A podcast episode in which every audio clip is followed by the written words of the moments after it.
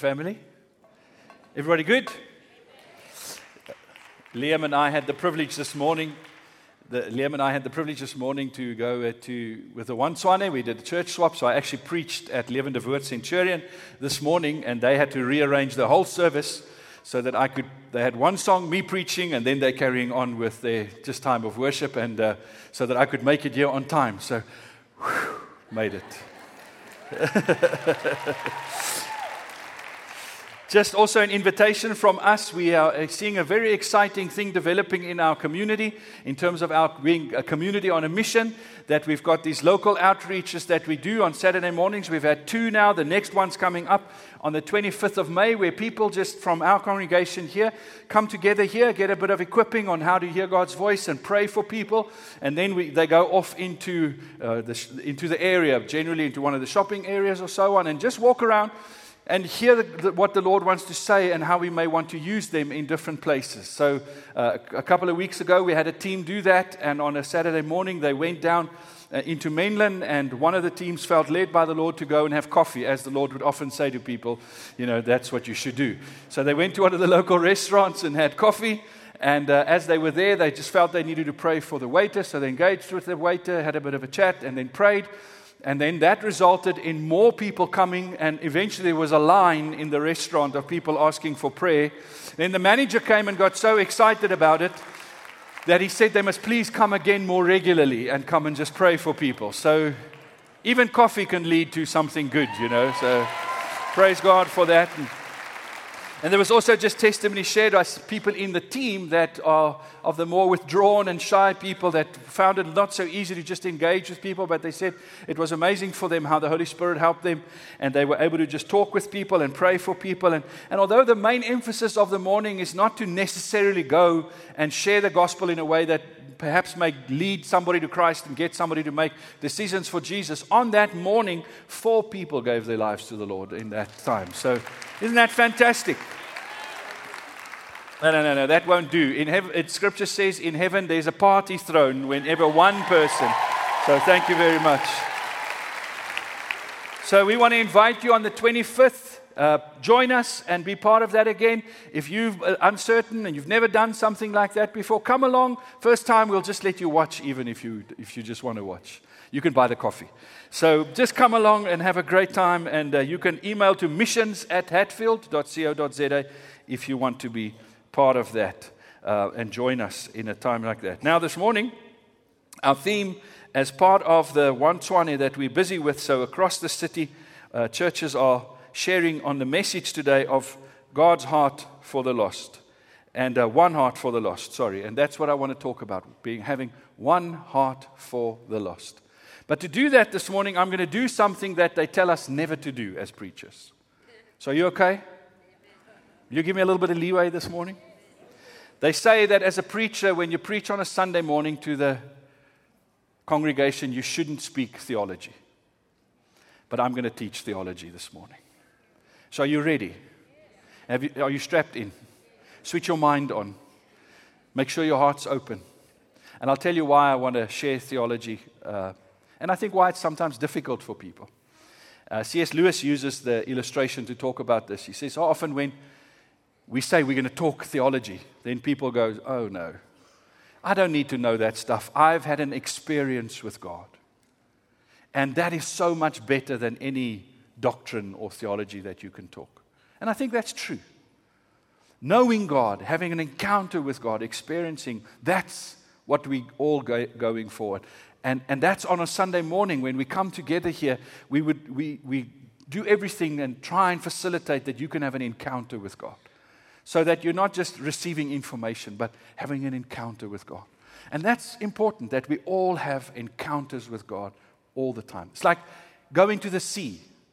If you're standing at a particular portion of the beach, and you're standing there and you're feeling the sand coming between your toes and the sun shining on your face, and perhaps you're hearing the waves and even feeling the spray of the waves, and you see the seabirds flying and you smell. Isn't that fantastic to experience that? If you then turn from that to perhaps a book that shows photos of that area, or even a map of the area, it's so dry compared to the experience. And I think that's often what it feels like for people when we, when we talk about things of doctrine and theology. We go, mm, now I'm going from this wonderful experience with the living God, and now I have to go and read about Him. And it can feel a bit dry. But it's, we need both. We need to understand both. Because if you're standing there by that portion of the ocean on that beach, and you're experiencing this fantastic feeling and this environment, you are only limited to your experience. There's so much of that beach and those waves in that area that you will not know if you just know your own experience. There's, there's little animals living there that you may not know that they live there. There's currents flowing that you will not know if you just go by your own experience. You see, what theology is, is it's the science of God, it's the study of God. It's over hundreds and thousands of years hundreds and thousands of people who have together looked and experienced and encountered God and have brought all of that to bear with the scripture and have written for us and recorded for us all of their findings and all of their understanding. And they've written, given us roadmaps to say, when you experience God, look for these things. Look out for this. If this is what you're experiencing, then perhaps that's not really what is the truth because according to our study of who God is in the script, through the scripture. And so, those, a, a roadmap like that can add so much to my experience. If you're thinking of that portion of ocean that you're standing in front of, and you decide, I want to get onto that ocean and I want to sail from where I am to a different part of the ocean, how many of you know that if you just do that based on your personal experience, you're going to end in trouble? But if you get a map out, and, and, and others, the information and the, and the knowledge and the understanding that others can bring to you that says, listen, when you move out of this from the beach, just watch. There's a sandbank just below. You can't see it, but it's there. So navigate this way. When, when you're out, the, the, the winds generally come from this direction. And, and, and if you're sailing out, make sure you look back because there's an amazing sight that, that if you're just so focused on what you're doing, you're not, doesn't it add so much? And it makes it possible for us to navigate. You see, because what often happens in our days, if we just live by our own experience, we can get caught in thinking that what we are encountering is new. Because we live in a time where people are asking questions and they're struggling with the Bible and they're struggling with things of the gospel and they have theological problems. And we hear some people say things and we go, wow, I've never heard that before. That's a new question. I wonder what the Bible says about. It. I wonder how to answer that question. But if you go and tap into this roadmap that has been provided for us by our fellow brothers and sisters, you will often encounter that the question is actually not new. They've actually dealt with it before. And they've actually come up with some really good answers for it. And then you can take that and say, now, how do I apply it in my context and in my day? So, what I want to do today is help give you a little bit of roadmap because tomorrow you're sailing out into the sea. This is our beach. This is where we come together and we have a great time and we, and we party and we, we eat, you know, ice cream and have lots of fun. That's a good idea, ice cream. I think you should have some more ice cream. I digress. Um, you know, we have great time together here on Sunday. But how many of you know when you leave the beach here, you're all sailing out into the sea? And the sea that you're sailing on sometimes has big waves and winds that come against you, cultural questions that are being asked, personal struggles that you're experiencing, struggles of your friends, your colleagues, your neighbors, your co workers, all the time. It's the wind blowing the sea that we are on. And you and I have to navigate through all of this.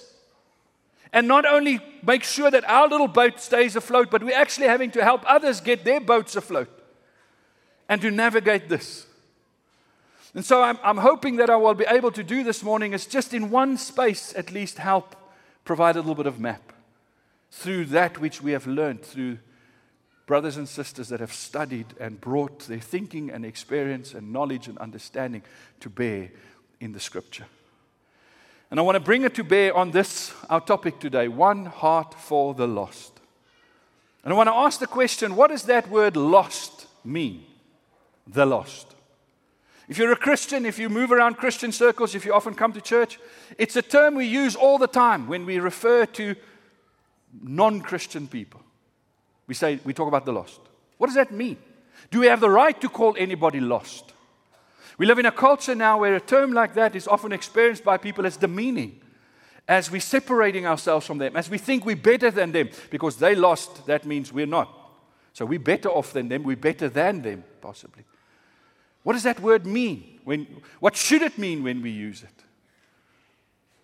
And then I want to talk about the opposite of it. What does it mean to be not lost, but to be found? To be saved was probably the word we would use the most often. And why do we use those words? And then hopefully to apply them in our context. Now, the word lost. So there's going to be scriptures that's going to be put on the screen. And I'll refer to them, but not many of them I'm actually going to read. I'm just showing you the scripture so that you can know this is not just my opinion, but it is actually in the Bible also. Okay? Is that okay? So the word lost comes from the scripture. It actually comes from Jesus. He uses the word lost to talk about people in uh, Luke 19:10 and Luke 15 verse 4. On two occasions he speaks about the lost. He says, "I've come to seek and save the lost." He also talks about the sheep. You know that story of the sheep that got lost. There's also other parables where he refers to people as lost. So this word is a biblical term. I, I, I don't think we should necessarily have a problem with the word itself, but we must just make sure that our meaning that we add to the word is really in line with what the Bible means when it refers to the word lost. And to do that, I want to define lostness. What does it mean to be lost? And to do that, are you following with me? I have to talk about sin and the doctrine of what is sin. Because when we say somebody is lost, we're referring to the fact that they have a sin problem. They have a sin problem. Now, right there, it becomes interesting. Because do, if I say you're lost, can you point back at me and say, but you also have a sin problem? So, what makes it possible for me to say, I'm not lost, but that person is lost, but I also still have sin that I'm dealing with, but that person. So, right there, we start sometimes as Christians going, Well, I don't know if I can actually think of anybody as lost. And that's what I want to talk a little bit about. So, what is sin and how does sin work and how has sin become this massive problem in the human experience? The problem. Not one of our big problems, it's become the problem that we have is sin. So, to do that, I'm going to draw a little bit for you this morning. Now, you'll have to pay attention to the screen. Some of you can't see the screen here. The, hopefully, the lights won't glare too much or something. But uh, just give me a little bit of leeway. So, you are in. Uh, or Soteriology 101 class at the moment. Okay. So, as, as I was taught. So, I want to draw something that you'll immediately know what it is. Do you know what that is? Come on, everybody knows what that is. Hey, what is that? That's not a triangle. Who taught you about triangles and things like that? And that you're starting to see triangles? That's not a triangle. Come on, you've got to recognize that. That's okay, you're struggling a bit It gets me concerned. How is it possible? Okay. Hey? Okay, let me help. Let me add something. Do you now know? Do you recognize? Oi, oi, oi. We have to really go back to the basics. It's you, man. How can you not recognize yourself? That's you. Lean, trim, mean. You know, come on. That's us. God made every human being to look like that. In his image, the scripture says. If you don't look like that, you've got a problem. I'm not referring to physically. Woohoo, slow down. don't feel judged or rejected. I don't look like that. So, you know, I'm not talking about physically. God made us in his image, and that doesn't necessarily refer so much to how we physically look. It refers to three other things that I want to use this morning, and I'll call them the three R's that describes how we look, how we were made in God's image. We were made to have certain things that God has, and we have them because God has them. We were made in His image. The first one is the ability to relate, relationship. We have the ability to have communion with God, relationship. God is a relational being. God wants to interact. God wants to have great quality of relationship because, and I've spoken about this a couple of times, He has great quality of relationship within Himself because He's the Trinity, He is relationship. And then when He made us, He made us in His image. We are relational beings. You are actually the only part of the universe that is like God in your relational capacity. It's only humans and God that can relate on the level that we relate. We were made by God in His image. The second thing is righteousness or morality. The, the second thing that we share and we got from God is the fact that we are moral beings. We can decide between right and wrong. We do not just know what right and wrong is, we can choose between right and wrong. And we got that from God. We got it because He's a righteous God. When He made us, He made us to bear His image in righteousness. And the third R is the word uh, radiance. I had to look for an R, which is to, to reveal God's glory. We were made to be representatives of God. That when you look at us, you see who God is. Like when you look at the handiwork of something, it is you know about the creator, the author of it. We are not the same as God, but we are made in his image. When you see us, you see his glory. We were made to be carriers of the glory of God. So, this is you. You were made with these three R's in your life, the possibility of it. Particularly, Adam was made. When Adam and Eve was placed in the garden, they were unspoiled carriers of the image of God. They had these three R's in their life. They could relate with God and with one another and with themselves to the same level as God could. They had the ability to make choices and they had the ability to reveal who God is. But then you all you and I know what happened if you know the story of the book of Genesis. They ate of the tree of the knowledge of good and evil. And the moment they ate of that tree, they got lost. They lost something. What they lost, first of all, is they lost those three R's. They lost relationship with God. God had to kick them out of the garden. They couldn't have free access to Him anymore. They lost their, their, their ability to choose right. Still could choose, but to choose right became so much more difficult. And thirdly, they lost the glory. They lost that reflection of who God is. Not entirely, not completely.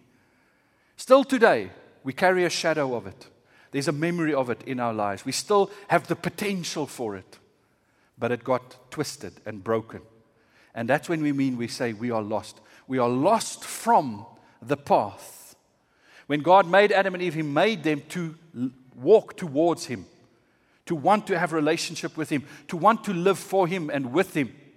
But when they ate of the tree of the knowledge of good and evil, they changed and they said, Now we're walking away from God. And they lost their way. But not only did they lose their way, they lost these things in their, in their lives. They no longer had it. So when we say somebody is lost, that's what we mean, first of all. They're in that condition. And therefore, we must first of all remember that we are all have been in that condition. So every person that gets born from that point on has this heart, this rebellious heart this imprint of sin. And this is what we call in, in theology or in doctrine original sin. Original sin. Every single baby that is born, every human that is conceived, has been, is now, and will be, is born not in the original image of God, but with this heart of sin born in sin, the scripture says.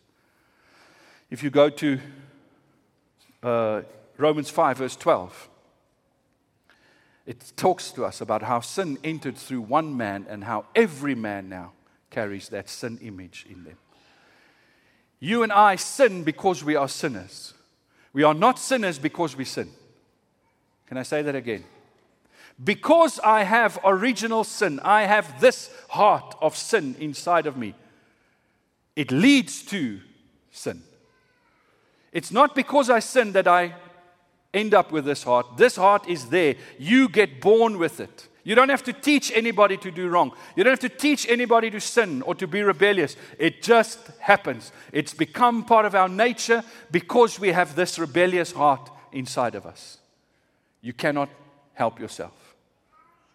It is who we are. That's how every single person gets born. That is what we call original sin. You and I have a big S, not Superman, but sinner, right there in our hearts. I am a sinner. I'm born in sin. That's not a description of my actions, that is a description of my state, of my being. I'm a sinner. That's where we begin with sin. It, we, I don't even have to ask, what is, how does sin express itself in your life? It's got nothing to do with it. It's the recognition I am born in the blood of Adam, I'm born with sin. That's the first part of sin. Sin has two parts to it. Because I have original sin, from that develops personal sin. Like veins that pump the, the blood, arteries that pump the blood, this sinful blood from this sinful heart, it spreads through my being and through my existence. And through every human being, there's this, this coursing through our veins from this heart of rebellion and sin, and, and this pumps through us sin. And personal sin is how we start expressing and giving expression to that sinful nature that is within us. We all do it a little bit differently. Now, there's only so many sins, there's only so much, so it's not completely unique to each person, but perhaps the makeup, the pattern, the way it's woven together in our lives is a little different from each of us. The, the personal sins that I'm guilty of is different than your personal sin. There's certain things because of my, my upbringing, because of my who I am, because of my personality, because of what I've taught, been taught in life, because of many different external factors, there's certain things in my life that just doesn't tempt me as much as it tempts another person. And we all have different personal sins. Not, when I say different, it's not completely worlds apart, but they expressed. it. We all carry the fingerprint of Adam in our lives in different ways. And it gets expressed. Some of us, because of the journeys we've been on, we're a little bit further down the road. And the sin has really taken hold of us in levels that are quite strong. Some of us, perhaps for various reasons, haven't journeyed down that path so far. So the sin is not that advanced, it's, it's different. Original sin, personal sin. But we both have, we all have both. All have both because remember I said you have personal sin because you have original sin. So when God looks at you and He says you have a sin problem, He looks at this entire picture. And He says you are born in sin and you're expressing sin. And this is the case for all of us. So I want to ask you this question, and many of you may have been encountered with this thought. And if you haven't, then you're bound to hear it somewhere. So often I hear people say, all sin is the same. All sin is the same. Have you heard that being said? Sometimes it's being said by people that say, How dare you say that my sin is worse than your sin? All sin is the same. Sometimes it's said by Christians that go, What right do I have to speak to somebody about their sin? Because I may not have the same sin, but I also have sin, and all sin is the same. And it actually disarms us. Is all sin the same? It's a trick question. Sorry, I don't want to trick you. But the trick answer to the trick question is yes and no. Yes and no. Are all cars the same? Yes and no. Because for something to be defined as a car, it has to share characteristics with other things that get defined as cars. They all have wheels, they all have engines, they all have a system that you can drive them with, they all have some kind of an exhaust system. those are things that we define as cars. So all cars are the same, but how many of you know all cars are not the same? Because they all look different. So you've got to discern now what am I saying when I say that? So this is okay. Are you with me still? Are you okay? Should, we, should I tell a joke? Should I do something? Just are you okay? You're doing really well. You are fantastic. Only five of you are sleeping, and I see you. Don't think I don't see you from up. Even if you're sitting in the balcony, I see you. okay. All sin is the same if I'm talking about original sin. Because when it comes to original sin, there's no grading. We are all equally guilty. What? Because we're all born with sin. I have the sin condition. How it is expressed in my life has nothing to do with it. I, if I say this, I am a sinner, it's not a statement of grading. You cannot say, I'm more than a sinner than you are when it comes to, we are all equally sinful. We are all equally before God. We all equally carry this mark of this heart, of this dark heart of sin on us. It's the same. There's not one single person that you can go, oh, their sin is a little bit lighter than that person's sin when it comes to original sin. We're all equally guilty. All sin is the same when it comes to that. But when it comes to personal sin, all sin is not the same. Because sin is expressed differently in our lives at different stages. And, and all sin is certainly not the same when it comes to its impact and its effect it has on others. Let me offer you two examples. On the one hand, I have a grandmother who's looking after four of her grandchildren. She collects government grants to make sure that she can put these children through some form of education feed them, give them a home. She sells those big packets of corn chips, you know, those corn chips, those big packets. She sells them on the street corner as she tries to look after these children. She has personal sin. Every now and then she gets really frustrated and she loses her temper with these grandchildren that she has to look after. She may even get angry with the parents and resent them because how did they dare leave her in this situation where at her age she has got to struggle so much to, to do this? She gets tired and weary and struggles and then says things that she doesn't mean. She, she also she has sin, personal sin. On the other hand, I give you a, a, a person that is an investment consultant or banker or something living a really lavish life, but they're actually busy stealing the, in, the investors' money. It's not going to be too long from now where hundreds and thousands of people are going to lose all their savings because he's actually busy or she's actually busy with some scheme and stealing the money. Because of the stress that they're under, they have certain lifestyle issues don't get on with their family, hardly sees them, some substance abuse, different things going on. Is sin the same? How many of you know that this grandmother's sin, the impact of it, direct impact, is far less than this person's sin? It's different. And you cannot deal and say and stand in front of those two and say, You are both equally guilty. You can't do that because their sin is not. But yet, as Christians, we will say to them, You are both equally guilty. When we say that, we're not talking about personal sin, we're talking about original sin.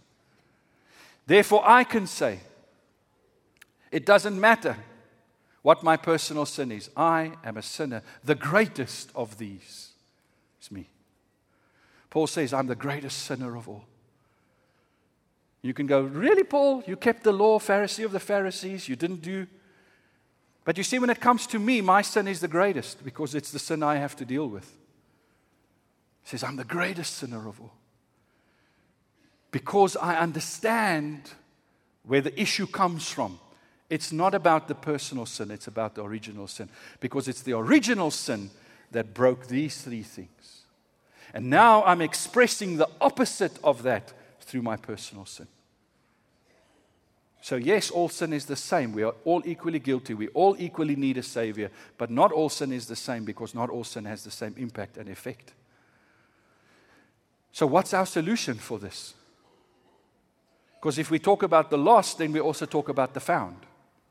That means that some people are not in that condition anymore. Who are those people? What happened to those people that they can say, I'm no longer lost?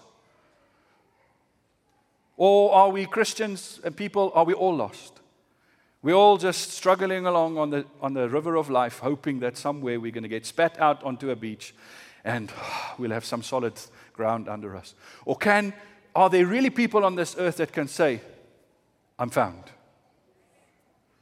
I'm found. You see, because if there's no real people that can stand up and on something solid and say, I'm found, then there's nobody that can help anybody else because we're all just lost. And we're just hoping for the best. But that's not what Jesus said. So, what does it mean that I'm found? What happened to me if I want to make a case before you today here to say, I believe I'm found, I'm saved? Based on what can I say that? So, God knows that we had a sin problem. He knew it before we even did it. He knew that this was the possibility. So Jesus came. And for the first time, where is it? Sorry. For the first time since Adam walked in the garden and Eve walked in the garden, there came a human being that walked on this planet in the original, ah, wrong color, you didn't see that? In the original state, made in the image of God with the three R's Jesus. 100% God, 100% man. He was a man. And this man, Jesus, had no original sin because he was not born of the seed of Adam, so he didn't have that heart inside of him. In fact, he had the original heart, the heart that loved God desired God. The heart that wanted relationship with God, that wanted to do right, and that wanted to reveal who God is. Jesus said, If you see me, you see the Father. We looked at him, we saw relationship. He was the first man again to walk on this earth to say, It is possible for men to do this. That man not only had no original sin, he also had no personal sin. He never did any sin. He never broke God's law. He did it perfectly. And he walked on the earth and then he died for us. And as one man brought sin into the world, one man restored righteousness. And he said, There's now a new heart that has been brought. You can choose. You don't have to carry this dark heart. You can have a new heart put inside of you. And as Ezekiel prophesied in um, in Ezekiel 36, verse 26, I will give you a new heart and put a new spirit in you. I will remove your heart from you, your heart of stone, and give you a heart of flesh. As Paul writes to the Corinthians, therefore, if anyone is in Christ, a new creation has come. The old has gone, the new is here. He says, You can be like Jesus now. You can be born not of the seed of Adam, but of the seed of the last Adam, the seed of Christ. You are in Christ, you have the same heart as Christ has. So if I bow my knee before Jesus and say, Lord, thank you for paying for my sin and removing my sin from me and the guilt and the shame from, of my sin, then I get born again into this new life. Amen? Do you understand that? I think you all do. You know that? And then I look like this. In terms of original sin, I'm a brand new person. But, there's always a but. If you just got born again, how many of you know that for some strange reason, well, let's change that. For some strange reason, it's now like I've got this new heart, I'm forgiven, but I still sin. Any of you still sin after you give your heart to Jesus? If you didn't raise your hand, can I throw a scripture at you? 1 John 1, verse 8 to 10. If we claim to be without sin, we deceive ourselves, and the truth is not in us. Anybody believe you're still sin? Want to raise your hands and, you know? We sin. Now, how's that possible? But I'm a new person, I'm a new creation. All things have passed away. I'm saved, but I still sin. And that is where it's really helpful to understand these two aspects, these two parts. You see, because God, in His wisdom, understands this that to deal with sin, you don't start at the end of the personal sin and you try to get to the original sin. You start at the original sin and then you can get to deal with the personal sin. So he gives us a new heart. And then what happens in us, as by the power of the Spirit, as we submit ourselves to Christ, our discipleship journey, our following of Jesus is all about this, where this new heart of ours starts pumping new blood through our system. And over time and over process and through really just an amazing work of the Spirit and being part of the community of faith, this starts happening. And this new life starts spreading through our body and it starts changing our attitudes, our actions. But we've got to stay in it. We meditate on the word of the Lord. We stay, we seek his word in our lives. You see, because this new heart is a fantastic thing. It's a, it's a heart that desires God, that wants God, that wants to live God. It's a heart that so longs for these three R's. It says, I want to have a relationship with God. I want to live right and I want to reveal God's glory. But it takes time for that change over to happen in my life. I'm a child of God because of this. Because this has changed. And I'm becoming more like Jesus every day because this is changing. I'm becoming more like I am. You see, the law of the Old Testament worked the other way around. The law of the Old Testament said we're going to start with the personal sin and then we're going to work our way to see if we can change the heart. And through God's grace, He showed us through the Old Testament that you can tell people what right and wrong is, but you cannot make them do right and wrong because their hearts, they can't. It's impossible. You're just acting in, in consistency with your nature because you are a sinful person. So sin's going to come out of you. So you have to replace the heart. I was taught here when I was studying theology here that God works from the inside out, the devil works from the outside in. So when I'm found, if I say I'm saved, I'm talking about this that is being expressed in this original sin that's been dealt with, and it is now dealing with my personal sin. I'm a new creation, a brand new man. And it's based on that that God can send me into this world and say, Go and make disciples. Go and teach them my ways. Because when I'm going, when you're going tomorrow or this afternoon, when you leave our little beach here and you, and you go off into the ocean and, and you see other people out there and, and, and you've got to deal with people, and you, every one of us has got to do this every day. It's, it's our calling, it's our, it's, it's our mandate, it's what God asks of us. Go and help find the lost. When we're out there, if I know that I've been forgiven by the blood of Christ and we're washed and my original sin is dealt with, I'm still not perfect. I'm still haven't got it all together. I'm still on my journey. But that's okay. I can help others. Because what I'm not going to do is try and help them deal with their personal sin. I'm going to help them come to salvation in Christ first. Now, coming to salvation of Christ does eventually deal with your personal sin. See, this is the fantastic thing that happens when you get this new heart. This new heart desires for God and it hates sin. You and I cannot be a disciple of Christ that continues to grow if we are not learning more and more and more every day to hate our own sin.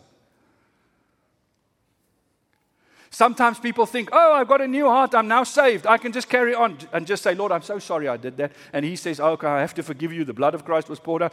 I have no choice. I have to forgive you.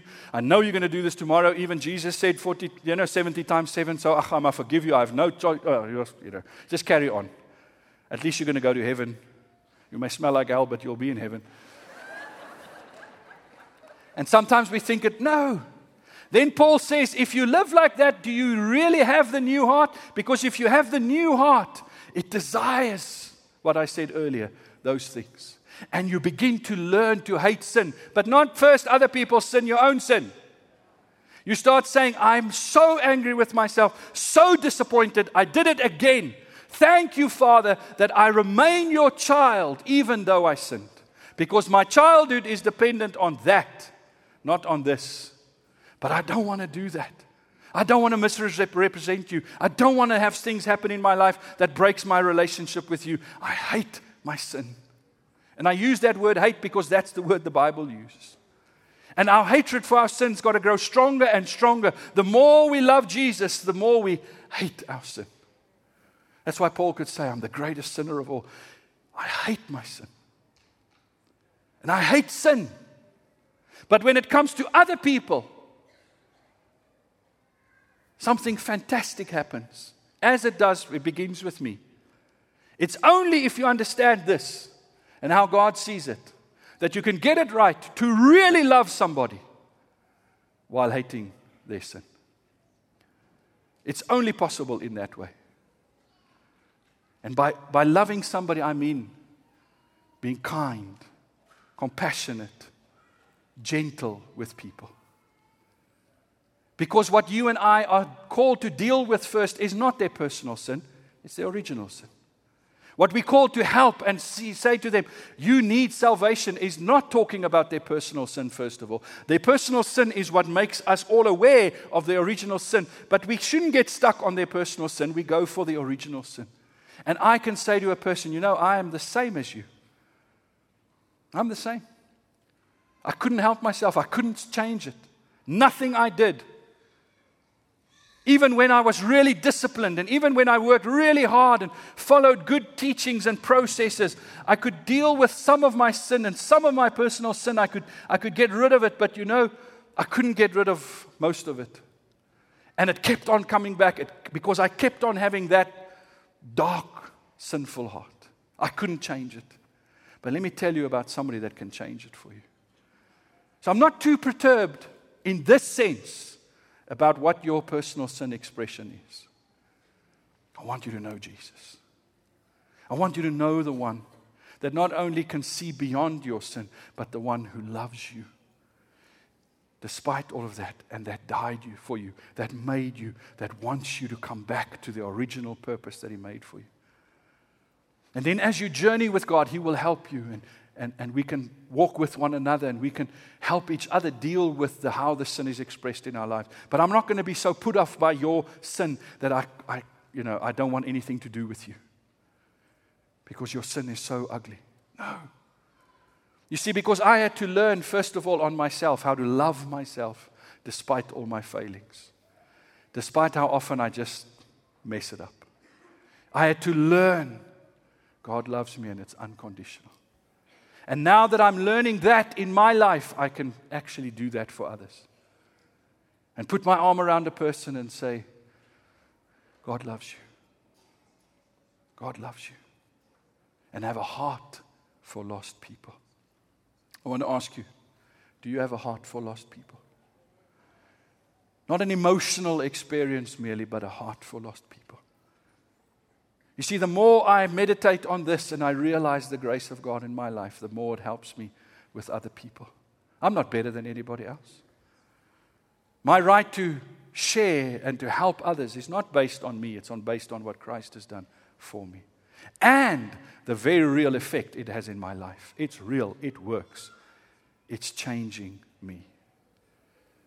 But it's not me changing me, it's Him changing me with my hard work and cooperation and discipline and everything else. But my hard work and, co- and discipline would not have changed it. He needed to do it first. And then I'm working in Him, working out my own salvation with fear and trembling, as the scripture says. So you have a right. Not only do you have a right, you have a calling, you have an expectation from God to seek and save the lost. And we cannot be judgmental as Christians. So often the word says, uh, people say, What right do you have to judge? I have no right to judge anybody. The word does judge people. I have no right to judge people. But I do have every right to say, there's a, there's, a, there's a new heart available for you. And when I say to somebody, listen, yeah, if somebody comes and sees me, if that man comes and sees me that I spoke about earlier, that investment banker person, and he says, My life's falling apart, it is necessary in discussions like that for me to say to him, You recognize that this that you're doing is destroying you and your family, it's destroying, it's sin. But then I don't say to him, You must change. I say to him, Let me introduce you to the one that will change you. That's where I do not judge. And I'm, I'm going to finish. Tomorrow, you're sailing out there on this ocean. And you have a new heart. You have relationship with Jesus. You're growing in it, but you have relationship. You have the ability to relate to Jesus. You have a sense of right and wrong. And you don't do it in your own strength, you do it because it's what He's recreating in you. And you have a sense of that you are representing God wherever you go, because that's what's been restored. And our world needs us to live that with great care, but with great courage. I'm concerned how I see so many Christians just starting to push, pull back and saying, ah, oh, you know, I'm just going to make sure I stay, I'm okay, and the people around me, my family. If we just know Jesus, if we can just be okay, then that's all right. All that's unfortunately we don't have that option available to us because that's not what Jesus said. This world needs to know about Jesus. And it's you and I, it's our great privilege to do it. So, how's your heart for the lost? How's your heart? How's your desire for somebody? Not to correct people, to save people. Not to change people, but to introduce them to the one that can change them. Can you show others the same compassion as what was shown to you by Jesus? Will you stand with me?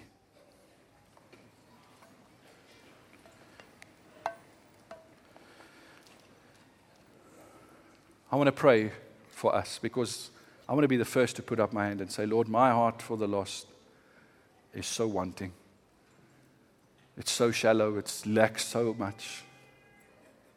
I so often just want to withdraw and I just want to live in safe places.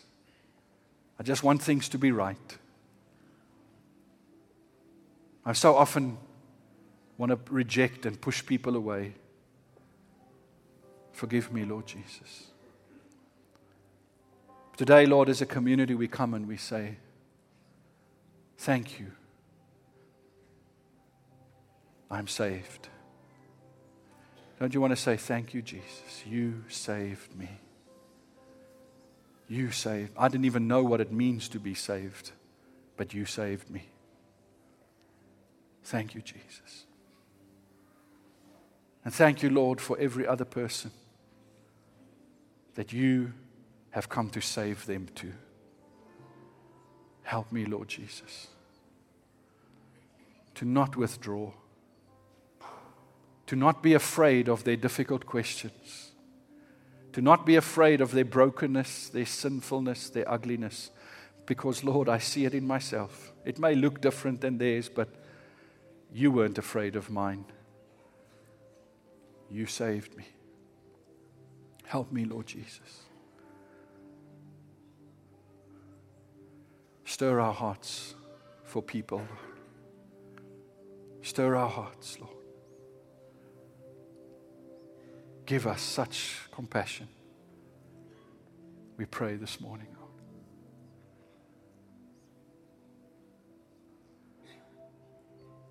Forgive us where we just see their sin and we don't have the ability to look past and to see what you see, to see their hearts that need salvation. Come, Holy Spirit.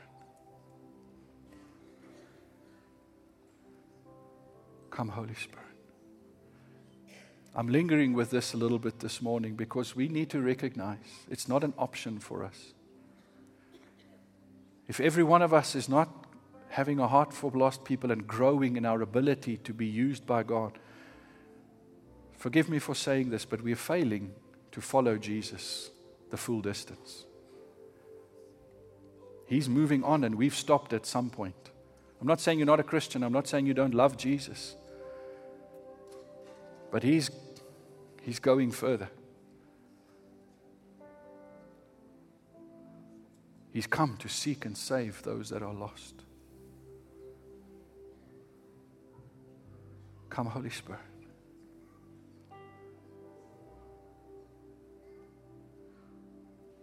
I want to give you an opportunity. If you're here today and you recognize that you're still a sinner, you've tried to change, you've tried to be different, you've tried to be a better person.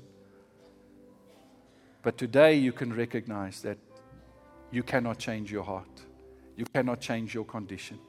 Only Jesus can do that for you. We want to help you. We want to give you an opportunity to pray with somebody and to begin just that process where you can come and say, I am found, I've been saved, and that you can know it with every part of your being. So I want to give opportunity. Our pastors are going to be here in the front and our leaders. If today is the day that you say, I want to be found, that you will just come to the front right now. Every one of us in this room that says we are saved did this at one point. It may not have been in a big building like this, but somewhere along the line we had to say, I want to be found. I want to give up and surrender to Jesus. I want to stop fighting against him and I want him to fight for me. I don't want him to fight with me. I allow him. So just come.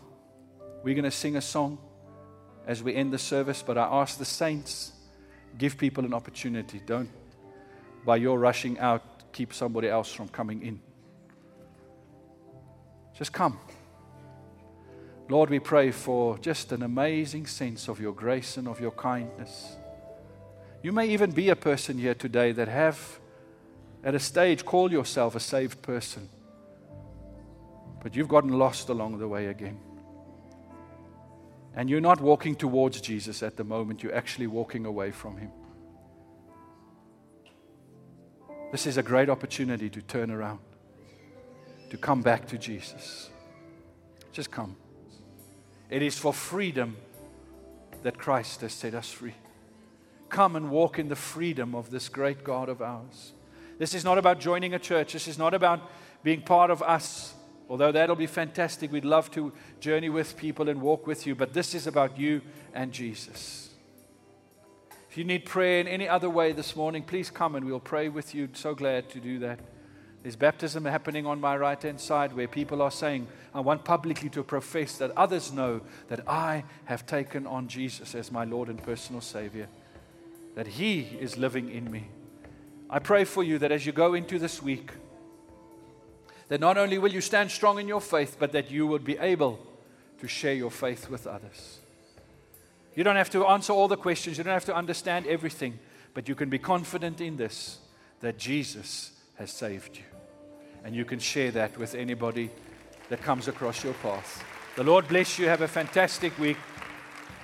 Next week, we've got Dwayne with us, so please don't miss that, and we'll see you. Have a great week.